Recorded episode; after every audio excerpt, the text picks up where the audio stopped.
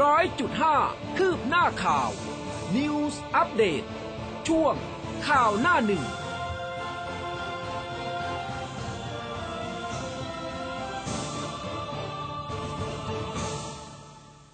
อรุณสวัสดิ์คุณผู้ฟังค่ะ อรุณสวัสดิ์นะคะ ต้อนรับเข้าสู่ข่าวหน้าหนึ่งค่ะ ทางคลื่นข่าวอุมคอดนิวส์ FM 100.5นะคะ เช้าวันนี้ค่ะ อุ้มกัสมาผลพิบูลนะคะ อยู่กับคุณผู้ฟังนะคะ วันนี้เว้นระยะห่างกันสักนิดหนึ่งนะคะ1วันเนาะ เช้าวันที่12มกราคม2565นะคะ ตอนนี้มีไลฟ์นะคะผ่านทาง Facebook ค่ะคุณผู้ฟัง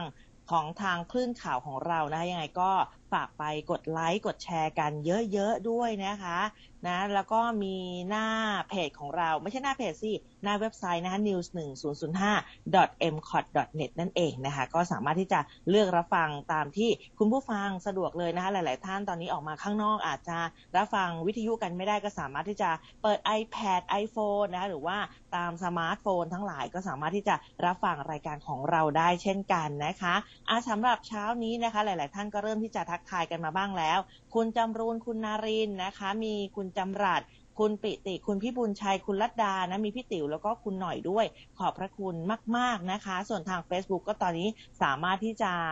พูดคุยกันเข้ามาได้เรื่อยๆ ส่วนเช้าวันนี้นะคะอุ้มมีเรื่องของข้อมูลเกี่ยวกับศูนย์ฉีดวัคซีน การฉีดวัคซีนและแน่นอนค่ะเรื่องของ ATK มาฝากคุณผู้ฟังนะคะ แต่ว่าเดี๋ยวยังไงรอคุณภูเบศกันสักนิดนึง ส่วนหน้าหนึ่งของเช้านี้นะคะ ก็อุ้มขอเริ่มจากทาง แนวหน้ากันก่อนนะคะว่าหน้าหนึ่งของแนวหน้ามีข่าวอะไรที่น่าสนใจกันบ้างในเช้านี้ หน้าหนึ่งของแนวหน้าค่ะ ให้ความสำคัญกับเรื่องของโควิดเป็นหลักเลยนะคะ ติดเชื้อ 7,133 มาจากต่างประเทศ 411 โควิดไทยแรงไม่ตกกทมชนบุรีป่วยเกินครึ่งพันสาธารณสุขย้ำเข้มมาตรการ รุกตรวจหาเชื้อ ส่วนองค์การเภสัชกรรมค่ะ เตรียมกระจาย ATK 3.5 ล้านชุด ขายในราคา 35 บาทเท่านั้นเองนะคะจำกัดโคต้า 1 คนต่อ 1 ชุดค่ะ ส่วนโรงพยาบาลเด็กนะคะ รับเด็กเข้ารักษาตัวแล้ว 59 ราย นายแพทย์ยงชี้โอมิครอน แพร่เร็วเกินคาดนะคะ อันนี้ก็เป็นอ่าหน้าหนึ่งนะจากทางแนวหน้าเป็นพาดหัวหลักๆเลยของอ่าแนวหน้านะคะ ซึ่งส่วนใหญ่ตอนนี้เนี่ย สื่อต่างๆนะคะก็จะให้ความสำคัญกับเรื่องของโควิด -19 ค่อนข้างที่จะเยอะพอสมควรเลย รวมถึงแนวหน้ามีภาพของเจ้าหน้าที่ทางการแพทย์โรงพยาบาลกระทุ่มแบน เร่งฉีดวัคซีนป้องกันโควิด -19 โดยไม่ต้องลงทะเบียนวันละ 300 คิวนะคะให้กับประชาชน ตามที่โรงพยาบาลได้รับจัดสรรวัคซีนโมเดอร์นาจากองค์การบริหารส่วนจังหวัดสมุทรสาครนะคะเพื่อป้องกันการแพร่ระบาดของไวรัสโควิด -19 โดยเฉพาะสายพันธุ์โอไมครอนนั่นเองค่ะ สวัสดีค่ะคุณภูเบศค่ะครับ สวัสดีครับคุณอุ้มครับ สวัสดีคุณผู้ฟังทุกท่านด้วยนะครับ ก็มาต่อกันเลยนะครับ จากหน้าหนึ่งหนังสือพิมพ์เดลินิวกับไทยรัฐกันบ้างนะครับ ไปดูที่เดลินิวนะครับ ก็บอกว่าไฟเขียวงบ 574 ล้านเยียวยาปศุสัตว์ รับมืออาฮิวาหมู นายกสั่งพาณิชย์เกษตรควบคุมราคา ฝ่ายค้านรุมขยมโวยรัฐบาลปกปิดข้อมูลครับ ครมไฟเขียวงบกลาง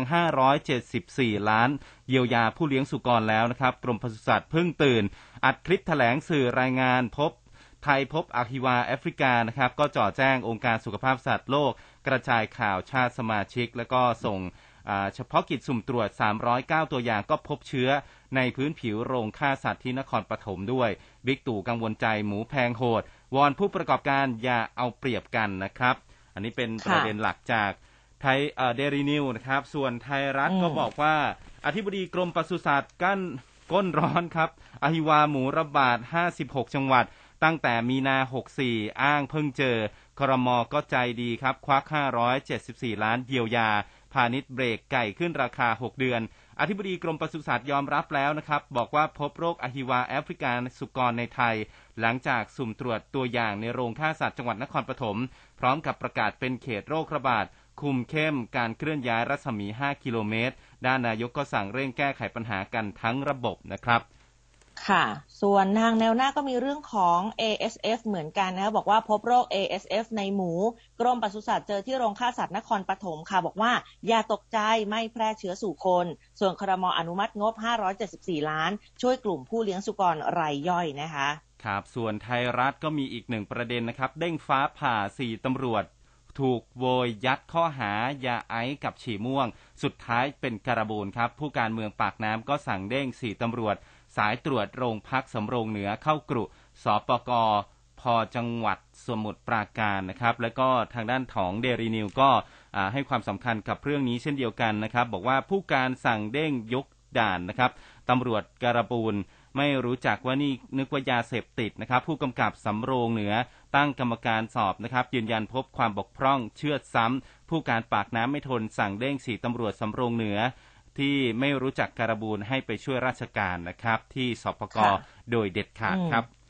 ค่ะทีนี้มาที่แนวหน้ากันบ้างนะคะทหารเมียนมาสุดโหดส่งเฮลิคอปเตอร์ ยิงถล่มหมู่บ้านชาวกะเหรี่ยง เสียชีวิตบาดเจ็บเพียบค่ะ ทหารเมียนมาส่งเฮลิคอปเตอร์ยิงใส่หมู่บ้านชาวกะเหรี่ยง อ้างมีทหาร KNU อยู่ทำให้มีผู้เสียชีวิต แล้วก็มีผู้ที่ได้รับบาดเจ็บเป็นจำนวนมากนะคะ ส่วนผู้ลี้ภัยค่ะยังคงอยู่ในประเทศไทย แล้วก็องค์กรต่างๆ ตอนนี้ส่งของให้การช่วยเหลือค่ะ ครับผม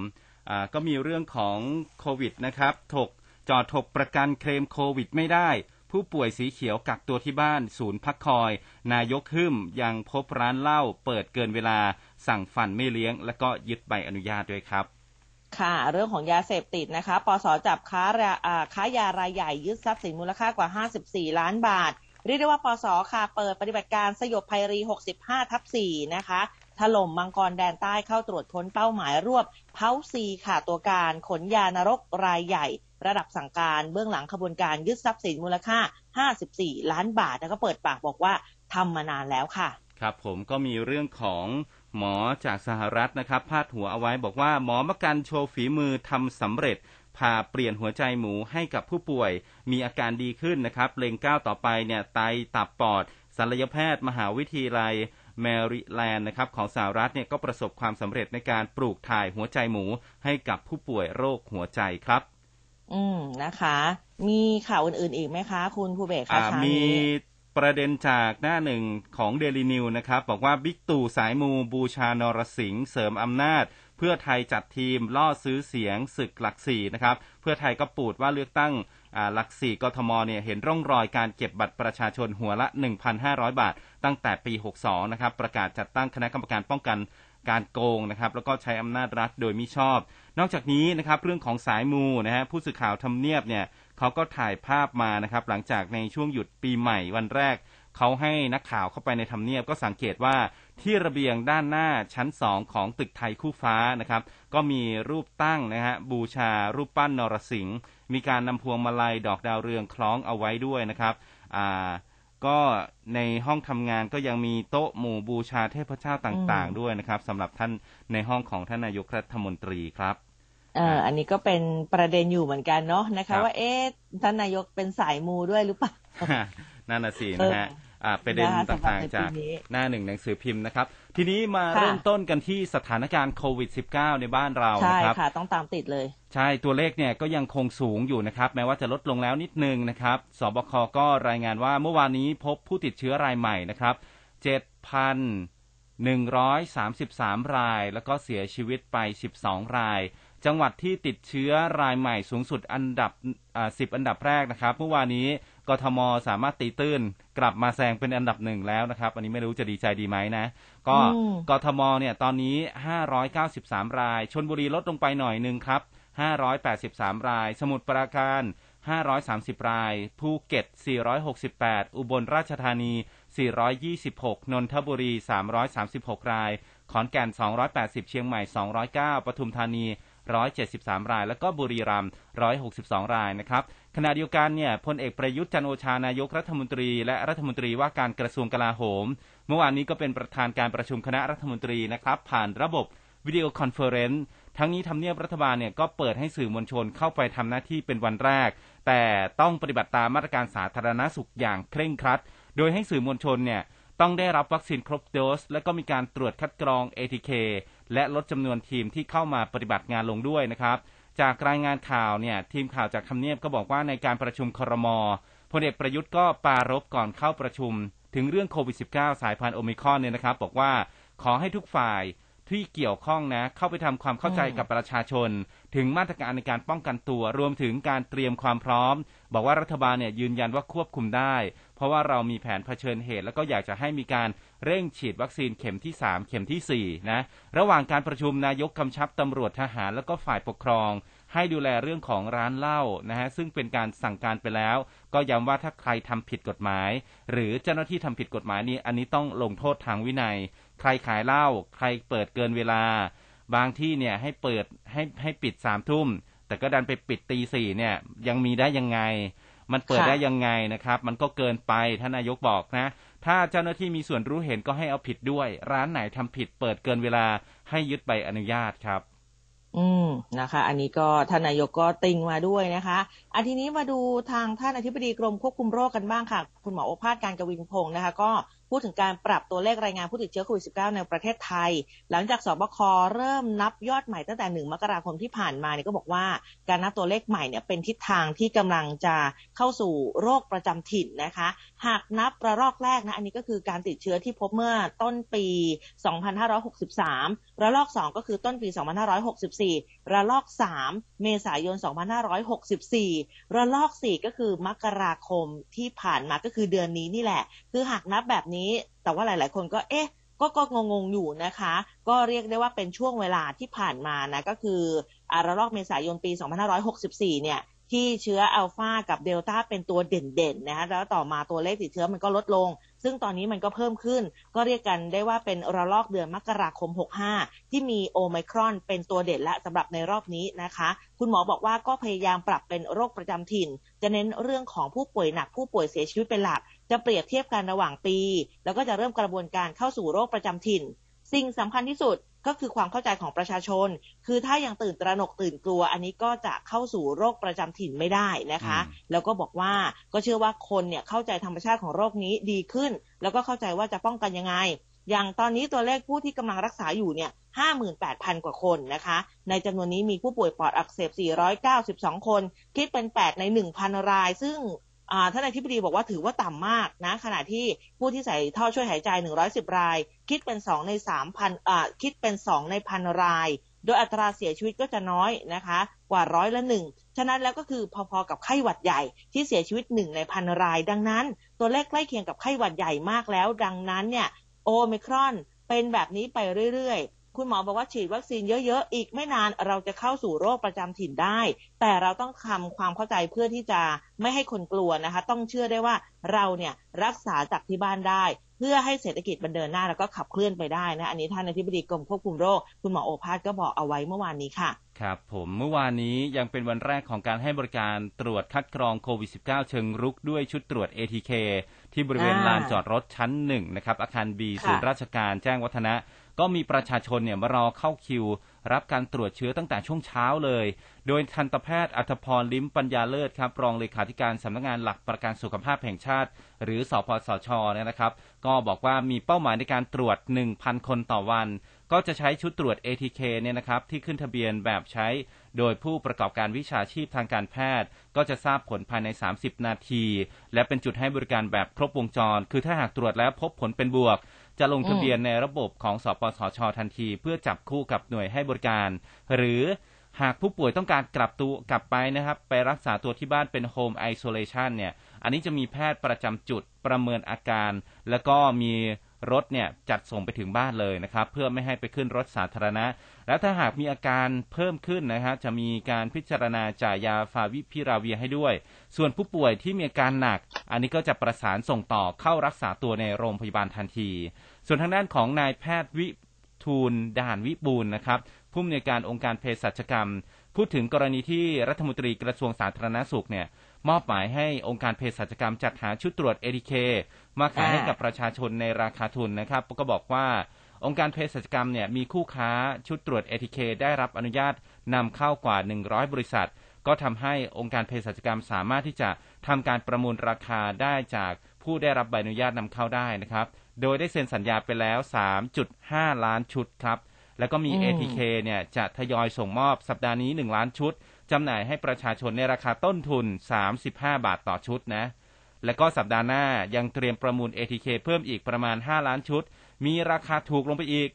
ซึ่งองค์การเภสัชกรรมก็จะนำมาจำหน่ายในราคาต้นทุนเช่นเดียวกัน ตอนนี้นะใช่ค่ะองค์การเภสัชกรรมมีชุดตรวจ ATK อยู่ในคลังแล้ว3ล้านชุด และก็จะนำทยอยออกมาจำหน่ายเช่นเดียวกัน และก็องค์กรองค์การเภสัชกรรมเนี่ย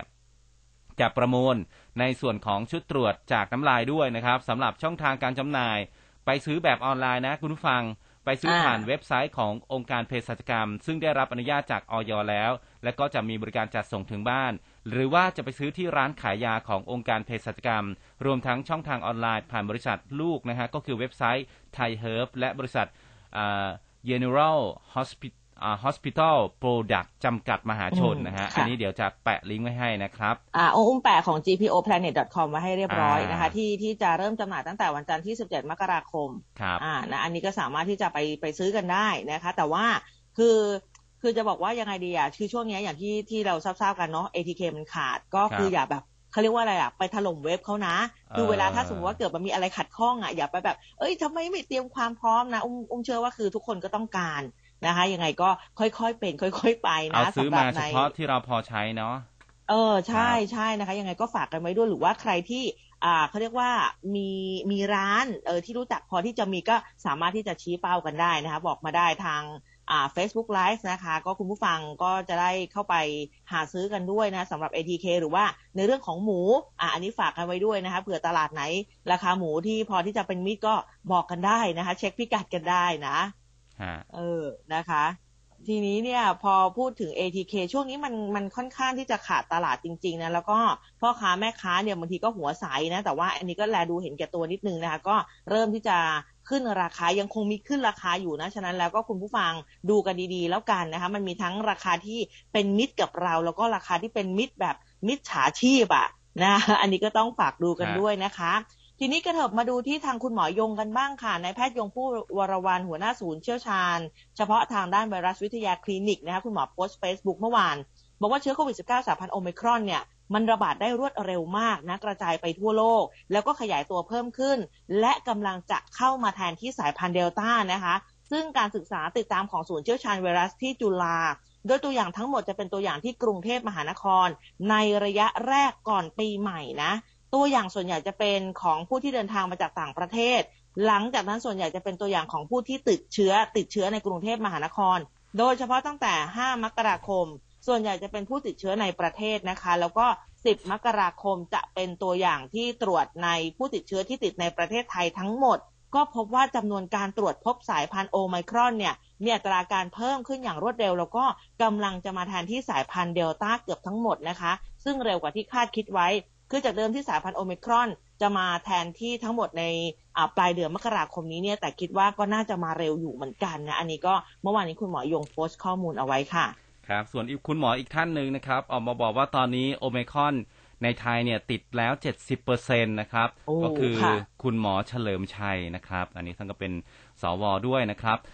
นายแพทย์เฉลิมชัยบุญยลีพันธ์นะครับ หรือว่าหมอเฉลิมชัย รองประธานกรรมธิการสาธารณสุขวุฒิสภา ก็โพสต์บล็อกดิจส่วนตัวนะครับเป็นกรรมธิการนะคุณผู้ฟัง ก็พูดถึงโอมิครอนสายบอกว่าตอนนี้เป็นสายพันธุ์หลักของประเทศแล้ว ครอบคลุม 70.3%ก็แซงเดลต้าที่พบ 29.7%จากการประกาศขององค์การอนามัยโลกนะครับ ก็ให้ไวรัสสายพันธุ์โอมิครอนเนี่ย เป็นกลุ่มไวรัสที่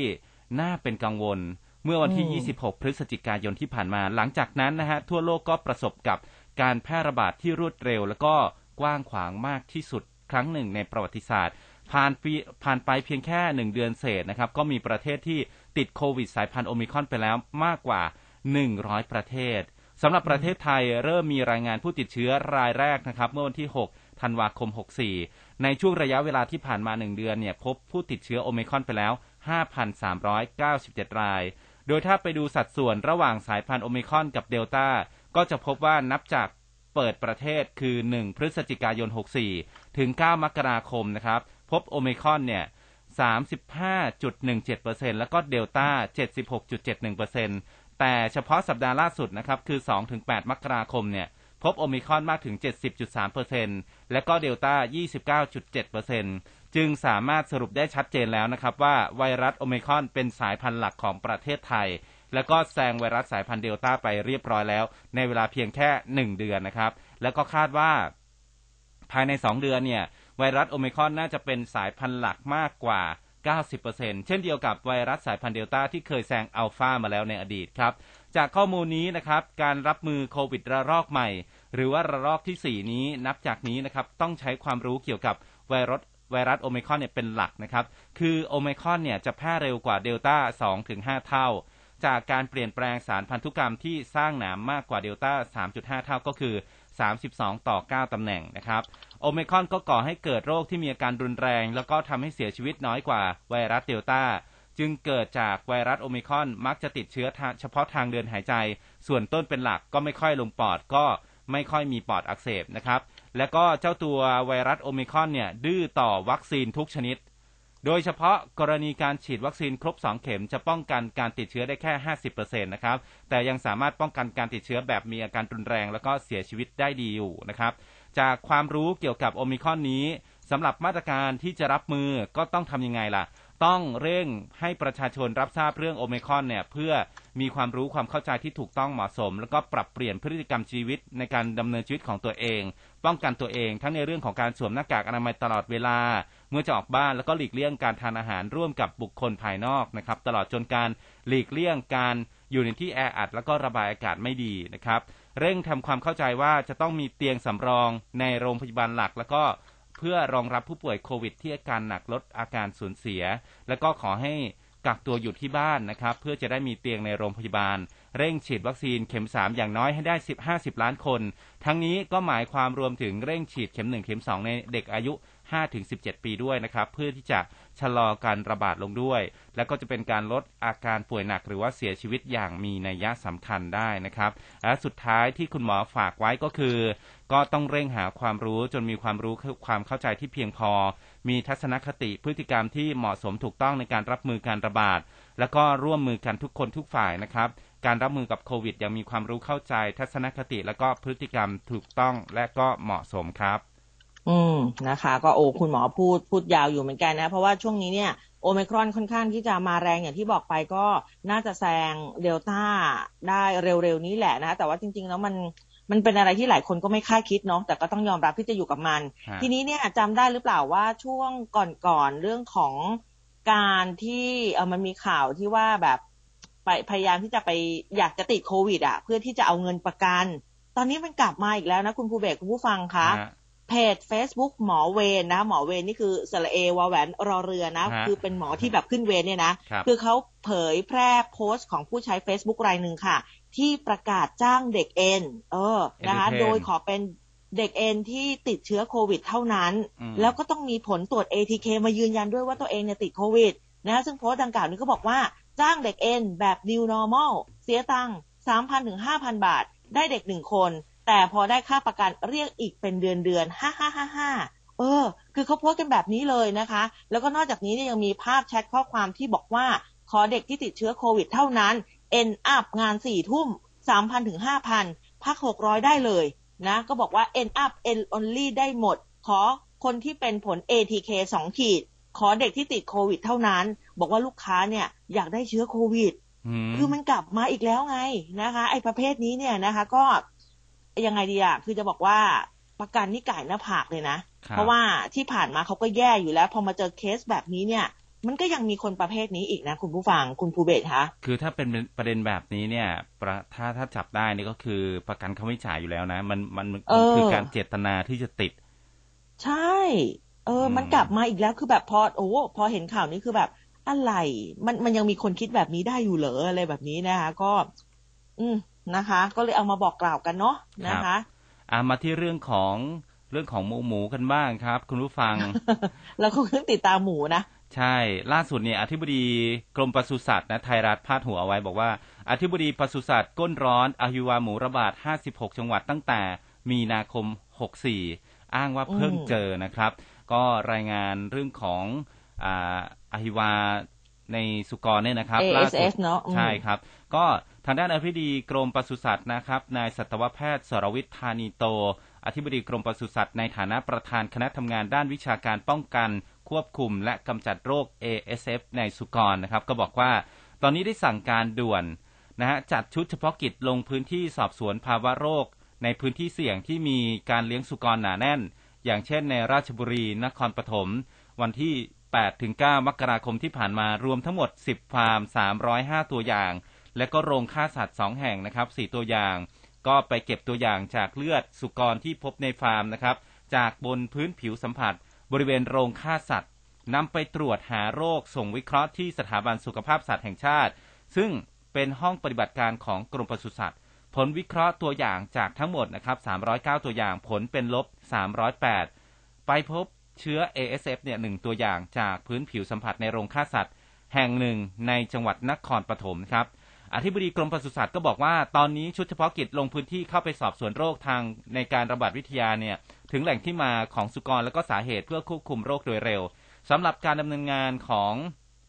เจ้าหน้าที่นะครับกรณีการตรวจพบโรคในประเทศไทย กรมปศุสัตว์ก็ต้องประกาศเป็นเขตพื้นที่โรคระบาดและก็มีการควบคุมการเคลื่อนย้ายในรัศมี 5 กิโลเมตร รอบจุดที่พบโรค รวมทั้งต้องพิจารณาทำลายสุกรที่มีเหตุอันควรสงสัยว่าเป็นโรค หรือมีความเชื่อมโยงกับการระบาดวิทยากับฟาร์มที่เป็นโรค แล้วก็จ่ายค่าชดเชยสุกรให้นะฮะที่ถูกทำลายเนี่ยสำหรับการดำเนินงานในพื้นที่อื่น ๆ ที่อยู่ที่ไม่ได้อยู่ในรัศมีการควบคุมโรคนะครับการเคลื่อนย้ายสุกรทุกตัวเนี่ยเพื่อวัตถุประสงค์ใด ๆ จะต้องได้รับอนุญาตจากสัตวแพทย์ก่อน อันนี้ให้คำนึงถึงเกษตรกรผู้เลี้ยง ให้ได้รับผลกระทบน้อยที่สุดนะครับ รวมทั้งการขออนุญาตนำสุกรเข้ามาเลี้ยงเนี่ย อันนี้ก็ต้องได้รับการอนุญาตจากเจ้าหน้าที่ และเพื่อประสิทธิภาพในการป้องกันควบคุมโรคโดยสงบนะครับ ก็เลยเห็นควรว่า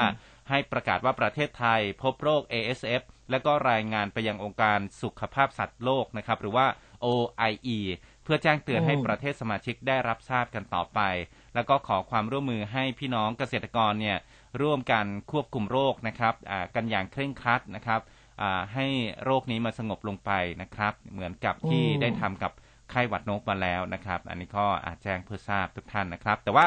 อ่าสำหรับเนื้อสุกรเนี่ยถามว่าเนื้อหมูเนี่ยยังกินได้ไหมก็ยังกินได้อยู่นะครับ ด้วยการปรุงให้สุกด้วยอุณหภูมิ 70 องศาเซลเซียสขึ้นไปครับ ใช่ค่ะ ก็พยายามทานหมู คือช่วงนี้เนี่ยถ้าพยายามทานอะไรที่มัน สุกไว้ก่อนเนาะอืมอย่าเพิ่งสุกสุกดิบดิบๆเลยนะคะเอาแบบสุกไว้ก่อนนะคะ ทีนี้พอเรื่องของหมูเนี่ยเราก็จะนึกถึงอะคุณรู้จักสอขอนแก่นไหมคะคุณภูแหเบนศมคะแหนมเหรอฮะแหนมเออสอขอนแก่นนะคะคือผลิตภัณฑ์เขาก็เยอะคือเขาบอกว่าอันนี้จากประชาชาติธุรกิจนะเขาบอกว่าก็เจาะขึ้นราคาเหมือนกันคุมเข้มต้นทุนนะคะ แล้วก็ลดความเสี่ยงด้วยนะคะ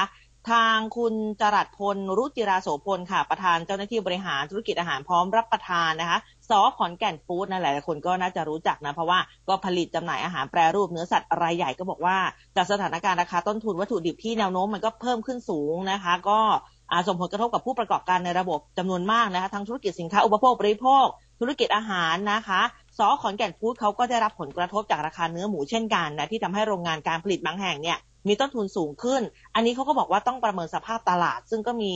คืออาจจะมีการพิจารณาปรับราคาสินค้าบางรายการอยู่เหมือนกันนะคะเรียกได้ว่าธุรกิจหลาย ๆ อย่างนะตอนนี้ก็ได้รับผลกระทบด้วยนะคะ ทีนี้กระเถิบมาดูเรื่องของไข่ไก่กันบ้างนะคะ ตอนนี้ก็พุ่งกันสนุกเลยนะคะอือฮึเรื่องของราคาไข่ไก่เนี่ยนะคะ ทางท่านอธิบดีกรมการค้าภายในคุณวัฒนศักดิ์เสือเอี่ยม ก็บอกว่าตอนนี้กรมการค้าภายในยังไม่อนุญาตให้ปรับขึ้น ราคาไข่ไก่และไก่เนื้อนะนะคะหลังสมาคมผู้เลี้ยงไก่ไข่เนี่ยขอปรับขึ้นราคาไข่คละหน้าฟาร์มที่ฟองละ 20 สตางค์คือจากเดิมเนี่ย2บาท 80 สตางค์เป็น 3 บาทนะ ซึ่งเมื่อวานนี้กรมการค้าภายในเขามีการหารือกับผู้เลี้ยงไก่ไข่อีกครั้งหนึ่งถึงเหตุผลในการขอปรับขึ้นราคา ส่วนไก่เนื้อกรมการค้าภายในขอความร่วมมือผู้เลี้ยง ร่วมกำหนดราคาจำหน่ายไก่มีชีวิตหน้าฟาร์ม แล้วก็ราคาจำหน่ายปลีกชิ้นส่วนไก่สดเป็นเวลา 6 เดือนนะคะ ตั้งแต่ 11 มกราคมก็คือตั้งแต่เมื่อวานนี้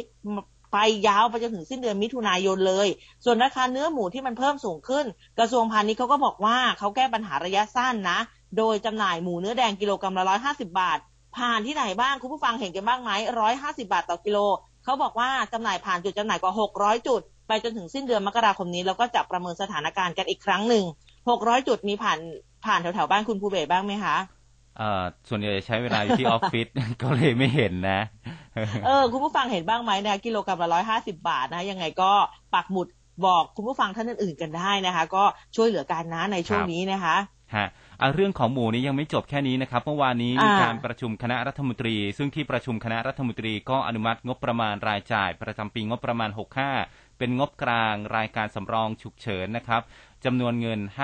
574 ล้านบาทนะครับ เอามาป้องกันโรคอหิวาแอฟริกาในสุกร และก็โรคระบาดร้ายแรงในสุกร หรือว่าหมูป่าด้วยนะครับ ซึ่งเป็นโรคติดต่อที่เกิดจากเชื้อไวรัสที่รุนแรง โดยจะจ่ายเป็นเงินค่าชดเชย ราคาหมูที่ถูกทำลายนะครับตั้งแต่ 23 มีนาคม ถึง 15 ตุลาคม 64 ตามมาตรา 13 วงเล็บ 4 แห่งพรบโรคระบาดสัตว์ ปี 58 นะครับก็ผ่านการพิจารณาของคณะกรรมการประเมินตามกฎกระทรวงกำหนดค่าใช้จ่ายราคาสัตว์ที่ถูกทำลายเนื่องจากการระบาดของโรคนะครับ อันมีเหตุอันควรสงสัยว่าเป็นโรคระบาดหรือว่าเป็นสัตว์ หรือซากสัตว์ที่เป็นพาหะนำโรคนะครับมาพศ 2560 แล้วนะครับ ก็เยียวยาให้เกษตรกร 56 จังหวัดนะครับ ในพื้นที่ทั่วประเทศเลย ที่มีการเลี้ยงหมูนะครับ แล้วก็จำเป็นต้องทำลายสุกรไปนะครับ ซึ่งในข่าวเนี่ยบอกว่ามีเกษตรกรที่กรมปศุสัตว์เนี่ยบอกว่าได้ทำลายสุกรไปแล้วนะ แต่ว่ายังไม่ได้รับเงินค่าชดเชย สุกรที่ถูกทำลายไป คิดเป็น 574 ล้านบาทนะฮะก็จำแนกเป็นเกษตรกรเนี่ย 4,941 ราย แล้วก็สุกร 159,453 ตัว อันนี้แต่เขาไม่ได้บอกนะว่าเป็น ASF หรือเปล่าที่ถูกทำลายไปก่อนหน้านี้ เพราะว่าทางด้านกรมปศุสัตว์ก็เพิ่งจะออกมายอมรับไงว่ามี ASF ในประเทศไทยเมื่อวานนี้เองนะนะครับ แล้วก็ ถามว่าตอนนี้ท่านอธิบดีกรมปศุสัตว์ยังอยู่ดีอยู่หรือเปล่านะครับ ท่านนายกดีอยู่หรือเปล่าท่านนายกบอกว่ายังไม่ได้เด้งนะ ยังไม่ได้ยังไม่ได้ยังอยู่ที่เดิม ก็ยังอยู่ที่เดิมอยู่นะครับ ให้แก้ปัญหากันอยู่นะครับอ่าอันนี้ก็รอดูกันต่อไป แต่ว่าอ่าในอนาคตเป็นยังไงล่ะนายเฉลิมชัยศรีอ่อนรัฐมนตรีว่าการกระทรวงเกษตรและสหกรณ์ก็ออกมาชี้แจงนะครับ ว่าได้สรุปเรื่องการระบาดของหมูในตลอด 3 ปีที่ผ่านมา และจะถแถลงเร็วที่สุดนะครับ รวมถึงตอนนี้ กำลังพิจารณาเกี่ยวกับการนำเข้าเนื้อหมูจากต่างประเทศ โดยจะดำเนินการได้หรือไม่นะครับ อันนี้เดี๋ยวต้องไปคุย เพราะว่าจะกระทบกับผู้ค้ารายย่อย แต่ถ้าทำได้จะช่วยในเรื่องของราคาเนื้อหมูได้อย่างไรก็ตามก็มีข่าวดีนะครับ เนื่องจากที่ผ่านมาเนี่ยโรคอะฮิวาแอฟริกาในสุกรยังไม่เคยมีวัคซีนออกมา ไม่มีใครผลิตได้เป็นร้อยร้อยปี กระทรวงเกษตร ร่วมกับจุฬาครับ ร่วมกันพัฒนาก็น่าจะผลิตได้เป็นที่แรกของโลกนะครับในการผลิตวัคซีนเนี่ยนะครับ ค่ะอันทีนี้พูดถึงเรื่องหมูเรื่องไข่ไก่นะคะ ก็มาแจ้งจุดนิดนึงสำหรับใครที่อยู่แถวแถวพังงานะคะพาณิชย์จังหวัดพังงาเขาตั้งจุดจำหน่ายเนื้อหมูแล้วก็ไข่ไก่ลดราคา ช่วยประชาชนนะคะ อุ้มลงข้อมูลไว้ให้ใน Facebook Live เรียบร้อยแล้วนะ ใครที่อยู่พังงาหรือว่าใกล้ ๆนะคะ แต่ว่าเดี๋ยวมาลงรายละเอียดกันสักนิดหนึ่งนะคะ ทางท่านรองผู้ว่าราชการจังหวัดพังงาคุณเถลิงนุชประหารในเมื่อวานนี้นะคะ พร้อมกับทางพาณิชย์จังหวัดพังงาเขาก็ลงไปตรวจเยี่ยมร้านจำหน่ายหมูสดไข่ไก่แล้วก็ข้าวสารนะคะ หน้าสำนักงานพาณิชย์จังหวัด เพื่อติดตามการดำเนินโครงการหมูพาณิชย์ลดราคาช่วยประชาชน คือช่องทางในการเลือกซื้อเนื้อหมูแล้วก็ไข่ไก่ราคาถูกกว่าท้องตลาดเนี่ยเขาก็จัดเขาจะจัดขึ้นช่วง 11 ถึง 14 มกราคมนี้นะคะ ก็มีเมื่อวานนี้มีประชาชนมาเข้าแถวซื้อสินค้าค่อนข้างที่จะเยอะพอสมควรนะ แต่ว่าก็มีการเว้นระยะห่างด้วยนะคะ ซึ่งทางพาณิชย์จังหวัดพังงาเขาก็บอกว่า ครั้งนี้เนี่ยเป็นการทดลองให้บริการจุดจำหน่ายอยู่ 3 จุด มีจุดไหนบ้าง ร้านหมูโก้สักนะคะตำบลถ้ำน้ำผุดที่อำเภอเมืองพังงา มีร้านหมูนายดินนะ ตลาดสดเทศบาลเมืองพังงา แล้วก็หน้าสำนักงานพาณิชย์จังหวัดพังงานะคะ แล้วก็บอกว่าหลังจากนี้หากราคาหมูยังไม่ลดลงทางพาณิชย์จังหวัดพังงาเขาก็จะมีการหารือกับผู้ประกอบการ เพื่อเพิ่มจุดจำหน่ายหรือว่าขยายวันแล้วก็เวลาออกไปอีกนะคะ รายการของเรา มีมีพ่อค้าแม่ค้าขายหมูขายไข่ไก่ไหมนะคะสามารถที่จะบอกพิกัดได้นะว่า ร้านเนี่ยตั้งอยู่ตลาดไหนจุดไหนนะคะก็บอกกันมาได้นะเผื่อคุณผู้ฟังเนี่ยจะได้ไปซื้อหากันแล้วก็ไปช่วยอุดหนุนกันด้วยนะคะครับผมเรื่องของราคาไก่ราคาไข่ไก่เนี่ยนะครับสมาคมผู้เลี้ยงไก่เพื่อการส่งออกไทยบริษัทใหญ่รวมถึงกรมปศุสัตว์ก็เห็นตรงกันนะครับ จะตรึงราคาขายไก่มีชีวิตหน้าฟาร์ม แล้วก็ราคาขายปลีก ชิ้นส่วนไก่สดเป็นเวลา 6 เดือนนะครับ นับตั้งแต่บัดนี้จนถึงมิถุนายน 65 ส่วนไข่ไก่นะครับที่มีการประกาศว่าจะปรับขึ้นราคาไป 20 สตางค์นั้นนะครับ ตอนนี้ก็บอกว่ายังไม่เหมาะสมที่จะปรับขึ้นราคา และก็เมื่อวันที่ 11 มกราคมที่ผ่านมา ประชุมร่วมกับสมาคมผู้เลี้ยงไก่ไข่สมาคมผู้เลี้ยงไก่ไข่รายย่อยภาคกลาง แล้วก็สมาคมผู้ผลิตผู้ค้าผู้ส่งออกไข่ไก่นะครับ ก็ขอความร่วมมือเช่นเดียวกัน แต่ว่า ยังไม่ได้ให้ความร่วมมือทันทีขอไปหารือกันอีกครั้งก่อนนะครับ คือไข่ไก่นี่ก็อ่าแน่นอนแล้วว่าขึ้นราคานะครับ อย่างที่เห็นชัดเจนเลยเนี่ยที่วัดหลวงพ่อโสธรไข่อ่าแก้บที่นคุณผู้เบศนะบอกเมื่อวานใช่ไข่แก้บนตอนนี้ก็ปรับขึ้นราคาแล้วนะครับ เดิมเนี่ยไข่ต้มแก้บนลูกเล็ก ๆ นะ ที่เห็นอยู่เนี่ย330ถึง360บาท ไข่ต้ม100ฟอง ถ้าเป็นไข่ต้มลูกใหญ่นะ ฟองใหญ่เนี่ยอยู่ที่360ถึง400บาทโอ้นะครับ ต่อไข่ต้ม100ฟอง ตอนนี้ปรับเพิ่มราคาขึ้นมาอีกตะกร้าละ20บาทนะครับ ก็ถ้าหากราคาไข่ไก่ยังปรับขึ้นต่อเนื่องบอกว่า เดี๋ยวก็ต้องปรับราคาขึ้นตามตลาด แล้วก็ถ้าราคาปรับลงก็เดี๋ยวลงให้นะ อืมเออนะคะอาจจะต้องรอเวลากันสักนิดนึงใช่นะคะ นอกจากไก่นอกจากไข่นอกจากหมูนะครับก๊าซมีอะไรหุงอีกต้มมีอะไรขึ้นอีก ไม่ขึ้นไม่ขึ้น อันนี้ไม่ขึ้อ๋นอไม่ขึ้นอ่าที่เรารายงานไปเมื่อวานว่าจะขึ้นหรือไม่ขึ้นอ่าในการประชุมกบค่ะงนะ ก็ปรากฏว่าอ่า ให้ตรึงราคาจำหน่ายก๊าซหุงต้มหรือว่า LPG ไว้ที่ 318 บาทต่อถัง 15 กิโลกรัม ไปจนถึงสิ้นเดือนมีนาคมนี้นะครับอ๋อจากเดิมค่ะที่จะหมดระยะเวลาในการตรึงราคาก็คือสิ้นเดือนมกราคมนี้ อันนี้เพื่อบรรเทาค่าครองชีพของพี่น้องประชาชนครับอืมนะคะ เรื่องของอ่าความเป็นอยู่ของพี่น้องประชาชนอันนี้ก็สำคัญ แต่นะคะ คือในขณะที่จังหวะข้าวของแพงกันเนี่ยนะคะ มีเรื่องของประเทศไทยส่งออกข้าวเพิ่มขึ้นเท่าตัวเลยนะคะเรียกได้ว่าดันราคาข้าวในประเทศพุ่งสูงขึ้นนะคะ สมาคมผู้ส่งออกข้าวไทยนี่ก็บอกว่า ตอนนี้ไทยส่งออกข้าวไตรมาสสี่นะคะ ปี 64 เนี่ยเพิ่มขึ้นเท่าตัวจาก 4 แสนตัน เป็น 8 แสนตันนะคะ หลังเงินบาทอ่อนค่าทำให้ราคาสามารถที่จะแข่งขันได้นะคะ ส่งผลให้ราคาข้าวโดยรวมในประเทศนะคะ ในต้นปีนี้ปรับตัวสูงขึ้นนะอย่างข้าวขาว 5%จากกิโลกรัมละ 11 บาท 50 สตางค์ตอนนี้ขึ้นเป็น 12 บาท 70 สตางค์แล้วนะคะ แล้วก็การส่งออกข้าวเหนียวนะคะ ขยายตัวต่อเนื่องค่ะ จากความต้องการของมาเลเซีย อินโดนีเซีย แล้วก็โดยเฉพาะจากประเทศจีนนั่นเองนะคะ ถือว่าเอ่อในจังหวะที่ของแพงแบบนี้ก็ถือว่าเป็นเรื่องที่ทำให้ชาวนาก็ลืมตาอ้าปากกันได้อยู่เหมือนกันนะนะคะ ในเรื่องของตัวเลขของราคาข้าวเนาะอืมครับ ก็ราคาข้าวเมื่อวานนี้พูดถึงราคาข้าวนะ ไปซื้อ ซื้อข้าวเหนียวกินเนี่ย ค่ะ ก็ราคาก็ยังเท่าเดิมอยู่นะ ยังบางร้านก็ห้าบาท บางร้านก็อืมเจ็ดบาทแต่ห้าบาทนี่ก็จะบางๆหน่อย ไม่ค่อยอิ่มไหมอาจจะต้องเออสองห่อหรือเปล่าไม่ต้องเป็นสองห่อก็ต้องเป็นสิบบาทนะครับอ่าเออก็ นะเขาเรียกว่าแต่อย่างที่บอกแหละนะคะ อาจจะต้องช่วยๆกันนิดนึงนะในช่วงนี้นะคะ คือต้องเห็นอกเห็นใจซึ่งกันและกันนะคะทีนี้อย่างที่อุ้มบอกอะมันก็ต้องมาดูว่าเราควรจะต้องขึ้นราคา หรือเราควรจะลดปริมาณ อันนี้ก็ต้องดูความเหมาะสมด้วยนะคะ ทั้งผู้ขายเองแล้วก็ผู้บริโภคด้วย ทีนี้เนี่ยอืมไข่ไก่ใช่ไหมเนื้อหมูนะ หลาย ๆ อย่างก็ขึ้น ถึงคิวเป็ดขึ้นราคาค่ะคุณภูเบศคุณภูเบศชอบทานเป็ดไหมคะ ชอบชอบเออนะคะ เป็ดซื้พะอมาโล้อะไรฝากแบบด้วยนี้เนี่ย เออ มันอร่อยมากเลยนะคะเขาบอกว่าราคาเป็ดสดนี่ขยับจากกิโลกรัมละ 98 ถึง 100 บาทขึ้นเป็น 110 บาทแล้วนะคะ เรียกได้ว่าจากสถานการณ์ราคาสินค้าที่แพงขึ้นต่อเนื่องหลายรายการโดยเฉพาะอย่างที่บอกไปแหละหมูเอยไข่ไก่เอยเนื้อไก่เอยมันก็กระทบต่อ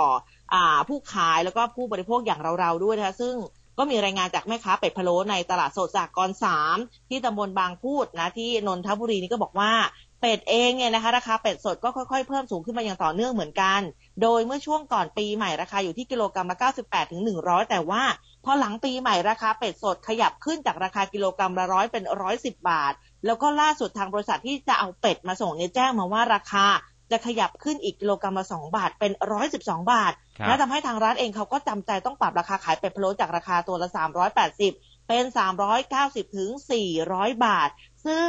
ไม่ใช่จากราคาเป็ดสดที่ขยับขึ้นราคาอย่างเดียวนะเขาบอกว่าต้นทุน วัตถุดิบต่างๆ ที่ใช้ทำเป็ดพะโล้ต่างพากันขึ้นราคาเป็นพาเรทเลยเรียกได้ว่าแพงไปหมดทุกอย่าง มันก็เลยเป็นที่มาของแฮชแท็กที่เมื่อวานนี้ติดเทรนด์แพงทั้งแผ่นดินนะคะอืมโอ้โหเมื่อวานนี้ติดเทรนด์ทวิตเตอร์ด้วยนะคะ ครับผมเอออะพูดถึงเรื่องของแพงนะครับ คุณผู้ฟังก็แสดงความคิดเห็นกันเข้ามาเยอะเลยนะครับ อย่างคุณชนวิทย์บอกว่า มีหมูอยู่ชิ้นหนึ่งกำลังนอนอยู่ใต้ผ้าห่มเดี๋ยวเดี๋ยวเดี๋ยว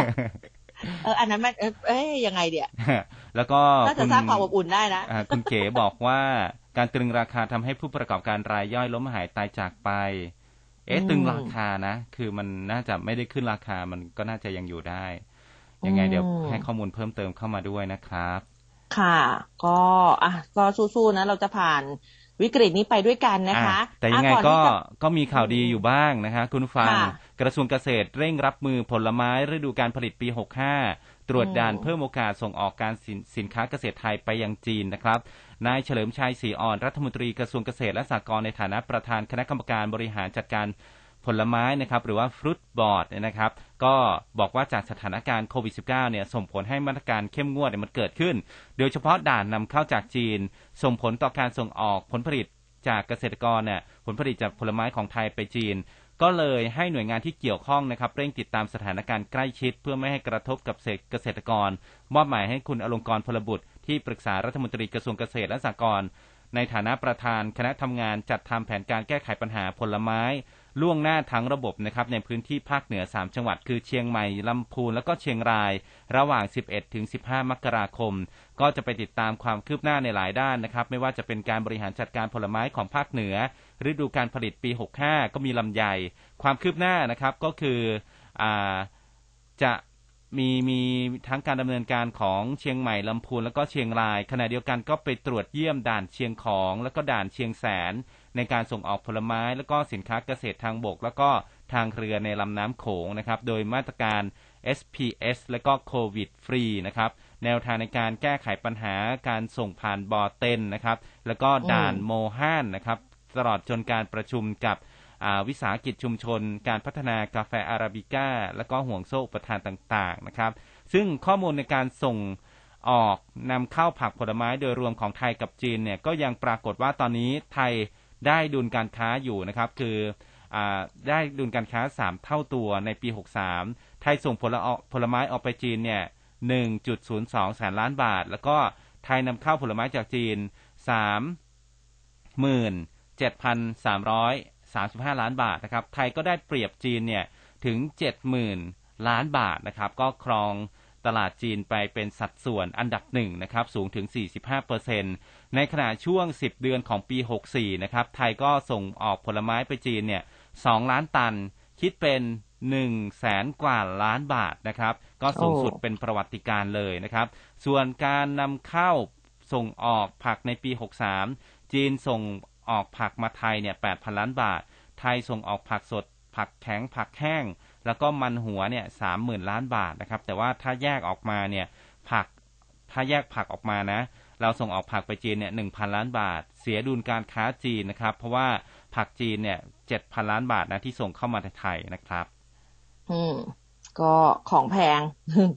ก็มันก็ส่งผลหลายอย่างนะอย่างทางท่านโฆษกประจำสำนักนายกคุณธนกรนี่ก็บอกว่าทนนายกเองก็สั่งการทุกหน่วยงานที่เกี่ยวข้องเลยนะ โดยเฉพาะกระทรวงพาณิชย์นะคะ แล้วก็กระทรวงเกษตรศาสตร์และก็สหกรณ์เร่งแก้ปัญหาสินค้าราคาแพงทุกชนิดนะคะ แล้วก็ต้องแก้ไขอย่างเป็นระบบ แล้วก็ครบวงจรด้วยนะคะ มีการหามาตรการทั้งระยะสั้นระยะยาวนะขอความร่วมมือภาคเอกชนให้พิจารณากำหนดราคาสินค้าตามต้นทุนที่แท้จริง เพื่อไม่ให้เกิดความอะเดือดร้อนแก่ประชาชนนะคะ ส่วนกรณีที่เกิดขึ้นจะรุนแรงถึงขั้นล้มรัฐบาลได้หรือไม่เออท่านนายกก็ย้ำนะบอกว่าอันนี้ต้องหาต้นตอของปัญหาที่แท้จริงด้วยนะคะ ไม่ใช่เอาประเด็นแบบนี้เนี่ย มาสร้างปัญหาเกี่ยวพันไปถึงเรื่องอื่นนะ ก็เออก็พากันเกี่ยวไปได้เยอะแยะมากมายนะสำหรับปัญหาของแพงนะคะ มันก็โยงใยกันไปได้หมดแล้วเอนะครับอมันเพราะว่าใช่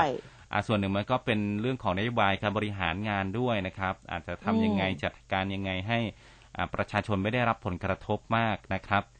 อะค่ะทีนี้ไปเรื่องอื่นกันบ้างนะครับคอรมได้ค่ะปรับแก้กฎกระทรวงต่างด้าวนะ สามารถขอสัญชาติไทย จะต้องผ่านการทดสอบภาษาไทยนะครับค่ะโฆษกรองโฆษกรัฐบาลครับคุณรัชดาธนาดีเรก ก็บอกว่าที่ประชุมคณะรัฐมนตรีเนี่ยอนุมัติร่างกฎกระทรวง เรื่องการขอสัญชาติไทย การแปลงสัญชาติไทย แล้วก็การสละสัญชาติไทย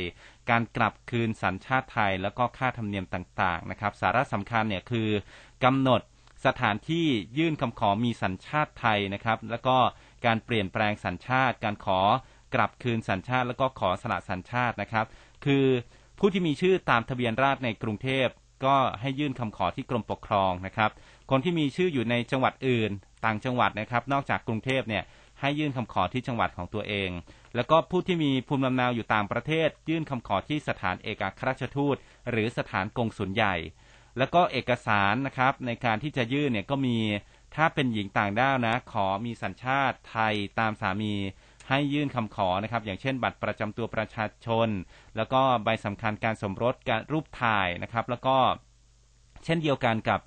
คนต่างด้าวที่ขอแปลงสัญชาติเป็นเป็นคนไทยก็มีบัตรประจำตัวรูปถ่ายหลักฐานการประกอบวิชาชีพนะครับ แล้วก็เขามีการพิจารณากำหนดนะครับการตรวจคุณสมบัติต้องดำเนินการให้แล้วเสร็จภายใน 90 วัน อย่างกรณี ยื่นต่างประเทศเนี่ยยื่นที่ต่างประเทศต้องดำเนินการให้แล้วค่ะเสร็จภายใน120วัน แล้วก็อืมเจ้าหน้าที่เนี่ยสมมุติว่าไม่เสร็จนะ ขยายเวลาต่ออีกได้ครั้งละไม่เกิน 30 วัน แต่ไม่เกิน 2 ครั้งนะครับ คือต้องมีเหตุผลจำเป็นเท่านั้น และที่สำคัญกำหนดให้คนต่างด้าวนะ หรือว่าคนต่างชาติเนี่ยที่จะขอแปลงสัญชาติเป็นคนเป็นสัญชาติไทยเนี่ยคือคุณต้องมีความรู้ภาษาไทย ต้องพูดแล้วก็ฟังภาษาไทยเข้าใจได้ดี ผ่านกระบวนค่ะการทดสอบจากคณะอนุกรรมการ ที่แต่งตั้งโดยคณะกรรมการกันกรอง มีหนังสือรับรองจากสถานศึกษาที่ได้รับการรับรองจากกระทรวงศึกษาธิการ แสดงว่าเป็นคนที่ศึกษาเล่าเรียนสถานศึกษาในประเทศไทยไม่ต่ำกว่าระดับประถมศึกษา จากเดิมนะที่กำหนดจะต้องมีความรู้ภาษาไทยพูดไทยได้ ฟังไทยเข้าใจได้แค่นั้นนะครับ แล้วก็ค่าธรรมเนียมก็ปรับขึ้นนะครับ จากเรื่องของการแปลงสัญชาติเนี่ยจากเดิม 5,000 บาทก็ปรับขึ้นเป็น ครั้งละ10,000บาทนะครับอืมอ่า ก็ประมาณค่ะนี้นะฮะค่ะอะ เวลายังเหลือขออีกหนึ่งเรื่องละกันนะคะ ทางท่านรัฐมนตรีว่าการกระทรวงแรงงานนะคุณสุชาติชมกลิ่นนะคะก็บอกว่าคือเมื่อวานนี้เนี่ยท่านก็ให้สัมภาษณ์นะบอกว่าผู้ประกอบอาชีพอิสระคนทำงานกลางคืนนะในกิจการสถานบันเทิงคลับผับบาร์คาราโอเกะที่ได้รับผลกระทบจากมาตรการของรัฐในการควบคุมการแพร่ระบาดของโควิด -19 ที่ยังไม่ได้รับเงินเยียวยา 5,000 บาทนะ เนื่องจากว่า ยังไม่ได้สมัครเป็นผู้ประกันตนตามหลักเกณฑ์ อันนี้ท่านก็ฝากมานะ บอกว่าให้รีบดำเนินการชำระเงินสมทบให้แล้วเสร็จ ภายในวันที่ 14 มกราคมปีนี้นะคะ หลังจากนั้นนะก็จะให้ทางสมาคมดนตรีแห่งประเทศไทย ในพระบรมราชูปถัมภ์หรือว่าสมาพันธ์เครือข่ายคนบันเทิงที่จดทะเบียนกับกระทรวงมหาดไทยหรือว่ากรมพัฒนาธุรกิจการค้า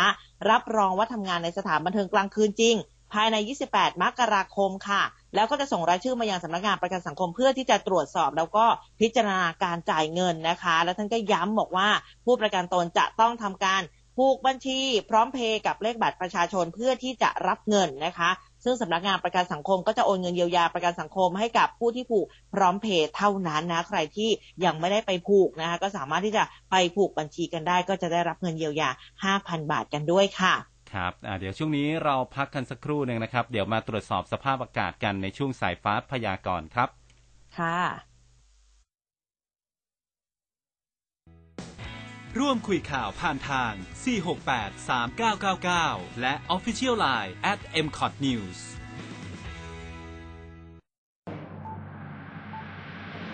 สวัสดีครับ ผมเจษดาสารทองจากรายการ Good Morning อาเซียนทุกเช้าทุกวันนะครับ เวลา 6 นาฬิกาครับ ต่อยอดจากความเป็นอาเซียนสู่ความเป็นพลโลกนะครับ ใครต้องการที่จะติดตามทุกความเคลื่อนไหว โลกหมุนไปอย่างไร ติดตามได้ใน Good Morning อาเซียนนะครับ เชื่อมต่ออาเซียนวิถีใหม่ ให้ใกล้ชิดและเข้าใจมากขึ้น ติดตามได้ 6 โมงเช้าถึง 7 โมงครึ่งทุกวัน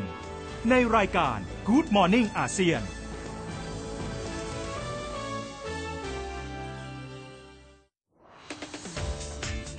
เอาใจวัยรุ่นทุกยุค ย่อยข่าวให้สั้น ทันทุกกระแสทางทวิตเตอร์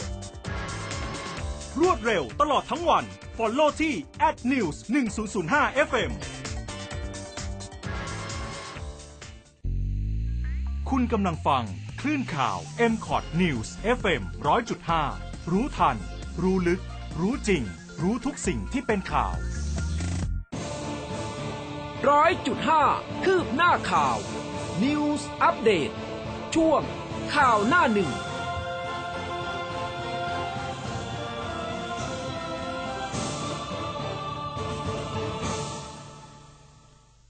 ช่วงนี้ไปมาแล้วตรวจค่ะเออ สอบสภาพอากาศนะครับ กับค่ะ คุณชัยชาญสิทธิวรานันท์นะครับหัวหน้าเวรพยากรณ์อากาศกรมอุตุนิยมวิทยาครับ สายฟ้าพยากรณ์ โดยกรมอุตุนิยมวิทยา สวัสดีคสรับวัสดีค่ะ ครับผมสวัสดีครับผมครับค่ะสภาพอากาศคุณชัยวันนี้ชาญคะเป็นยังไงเออครับ ครับในช่วงของวันนี้นะครับ ก็มีมวลอากาศเย็นอีกรอบหนึ่งนะแต่ก็ลงมาทางด้านภาคตะวันออกเฉียงเหนือ และทะเลจีนใต้นะครับไม่ได้ปกคลุมประเทศไทยทั้งหมดนะครับนะดังนั้นไอ้ตัวนี้ที่ลงมาก็จะทำให้ภาคตะวันออกเฉียงเหนือเองเนี่ยยังมีอาการเย็นหนาวและอุณหภูมิก็จะลดลงไปได้ ในช่วงเช้านี้ก็น่าจะอยู่ประมาณหนึ่งถึงสามองศานะครับ ผม ก็จะเป็นที่ลงชัดเจนกันน่าจะเป็นทางด้านซีตะวันออกของภาคตะวันออกเฉียงเหนือนะครับผมนะส่วนภาคเหนือเองจะมีอากาศเย็นถึงหนาวได้อยู่นะครับเนื่งจากมีไอ้ลมตะวันตกจากเมียนมาเนี่ยยังคงเบียดเข้ามาอยู่นะครับ ส่วนภาคกลางภาคตะวันออกมีอากาศเย็นในตอนเช้ากับมีหมอกบางที่เกิดขึ้นในตอนเช้าด้วยนะครับภาคใต้เองนะครับ ในช่วงนี้มีฝน น้อยอยู่นะครับมรสุมที่พัดปกคลุมนั้นยังคงมีกำลังอ่อนนั่นเองนะครับ และคือลมในช่วงนี้ยังถือว่าอยู่ในเกณฑ์ปกตินะครับผมครับ ครับฮะคุณชัยชาญมีส่วนไหนเพิ่มเติมไหมครับ ก็ในเรื่องของของอันไอเขาเรียกอะไรอะฝุ่นละอองบ้างครับนะครับเพราะในช่วงนี้ลมมันไม่ได้แรงในการสะสมของฝุ่นละอองในช่วงนี้ก็อาจจะยังคงมีค่อนข้างสะสมค่อนข้างเยอะนะครับ ก็ให้ระมัดระวังในเรื่องของ หมอกบางกับเรื่องของฝุ่นที่ปะปนกันอยู่ในช่วงนี้นะครับ ผมครับครับอืมผมเชานี้ค่ะขอบคุณนะครับครับสวัสดีครับ สวัสดีครับ ค่ะ สวัสดีค่ะ แล้วจริง ๆ ภาคเหนือกับอีสานเขาก็ยังสติลหนาวอยู่เนาะสิบห้าครับถึงสิบแปดองศาอะไรแบบนี้เนี่ย ยังคงอิจฉาอยู่นะคะ กรุงเทพนี่ถือว่าร้อนเอ๊ะอะไรคือหน้าหนาวนะ เราไม่รู้จักเลยอะแต่ว่าครับกรุงเทพอ่าไม่เป็นไรนะครับ ก็หนาวในห้องแอร์ไปนะครับเออ ค่ะนะมาที่อีกเรื่องหนึ่งเมื่อวานนี้เราพูดคุยกันเรื่องของกัญชาใช่ไหมเรื่องของการใช่ปลูกโดยไม่ได้รับอนุญาตแล้วก็ผิดกฎหมายเนี่ย จากกรณีค่ะที่คุณสุภชัยประกาศออกมานะครับ เมื่อวานนี้เนี่ยบอกว่าการปลูกกัญชาไม่ผิดกฎหมาย ใครโดนจับก็โทรหาพักภูมิใจไทยนะครับ ล่าสุดเนี่ยอืมค่ะเมื่อวานนี้คุณปิยศิริ วัฒนวรางกูลนะครับ รองเลขาธิการปปส ในฐานะโฆษกปปสนะครับ เปิดเผย กรณีการถูกจับกลุ่มจากการปลูกกัญชารวมถึงข้อสงสัยว่ากัญชาเนี่ยสามารถปลูกได้อย่างเสรีแล้วหรือยังนะครับ หลังจากมีประมวลกฎหมายอาญาอะประมวลกฎหมายยาเสพติดฉบับใหม่ มีผลบังคับใช้เมื่อวันที่ 9 ธันวาคมปีที่แล้วนะครับ ซึ่งหมวดประเภทของยาเสพติดให้โทษ และวัตถุออกฤทธิ์ไม่ได้มีชื่อกัญชาอยู่ในยาเสพติดประเภท 5 ก็บอกว่าประเภทที่5นะครับยาเสพติดให้โทษ มิได้เข้าอยู่ในประเภทที่1ถึงประเภทที่4อย่างเช่น พืชฝิ่นนะครับนายปิยะสิริเนี่ยก็บอกว่าแม้ว่าประมวลกฎหมายยาเสพติดใหม่เนี่ยจะไม่มีชื่อกัญชาอยู่ในยาเสพติดประเภท 5 แต่ว่าประมวลกฎหมายยาเสพติดใหม่นั้นนะครับ ได้ประกาศไว้ถึงการระบุชื่อยาเสพติดให้โทษว่า ยาเสพติดให้โทษชื่อใดอยู่ในประเภทใด ให้เป็นไปตามกระทรวงสาธารณสุข โดยความเห็นชอบของคณะกรรมการปปส ประกาศกำหนด ซึ่งจากเรื่องนี้นะครับกัญชายังคงอยู่ในบัญชี ยาเสพติดประเภท 5 ตามประกาศของสาธารณสุข เรื่องของระบุชื่อยาเสพติดให้โทษประเภท 5 ปี 63 มีผลบังคับใช้อยู่นะครับ ยกเว้นวัตถุหรือว่าสารเฉพาะที่ได้รับอนุญาตให้ผลิตในไทย อย่างเช่นเปลือก เส้นใยใบที่ไม่ใช่ช่อดอกติดมานะครับ แล้วก็สารสกัด CBD ที่มีอืมสาร THC ไม่น้อยกว่าไม่เกินกว่าร้อยละ0.2 ของน้ำหนักนะครับ ดังนั้นการปลูกกัญชาเองโดยไม่ได้รับอนุญาต แม้จะเป็นการกระทำที่ผิดกฎหมาย เพราะว่ากัญชายังเป็นสารเสพติดประเภท 5 โดยแม้ว่าจะปลดล็อกในบางส่วนของพืชกัญชา อย่างเช่นเปลือกเส้นใยใบรวมถึงสาร CBD เนี่ยนะครับ ถึงแม้ว่าจะมีส่วนประกอบดังกล่าว ที่มาจากแหล่งผลิตต้องได้รับอนุญาตเท่านั้น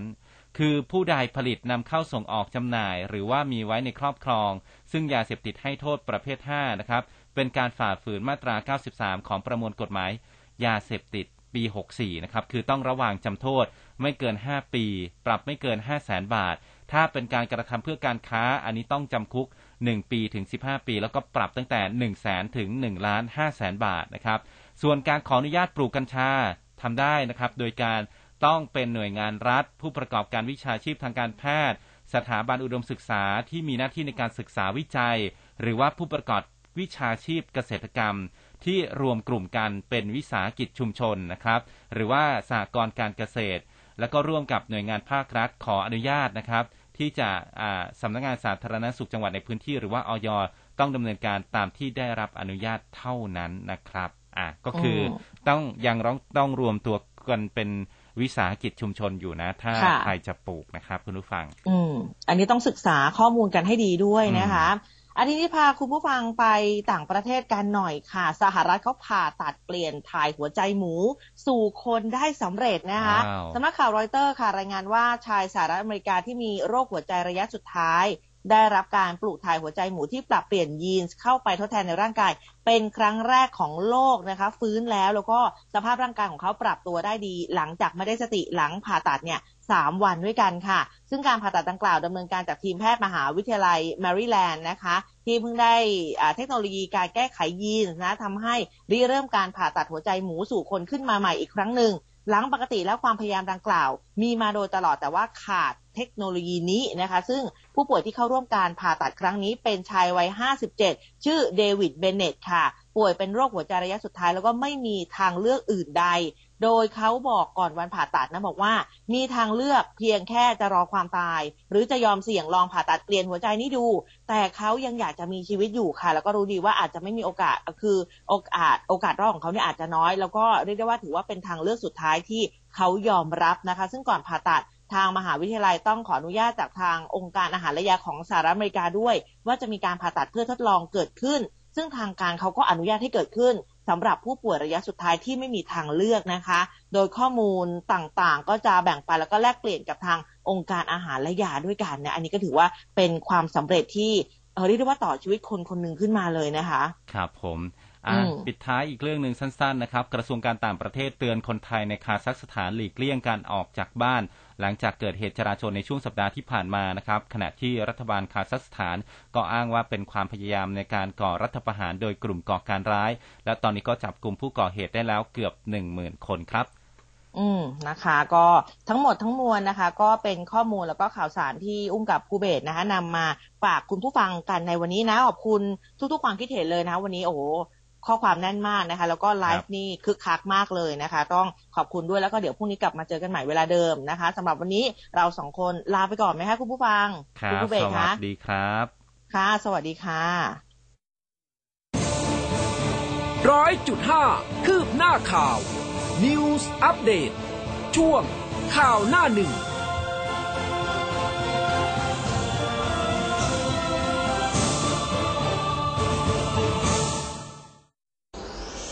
อัปเดตข่าวรับเช้าวันใหม่ตีห้ถึง6โมงเช้า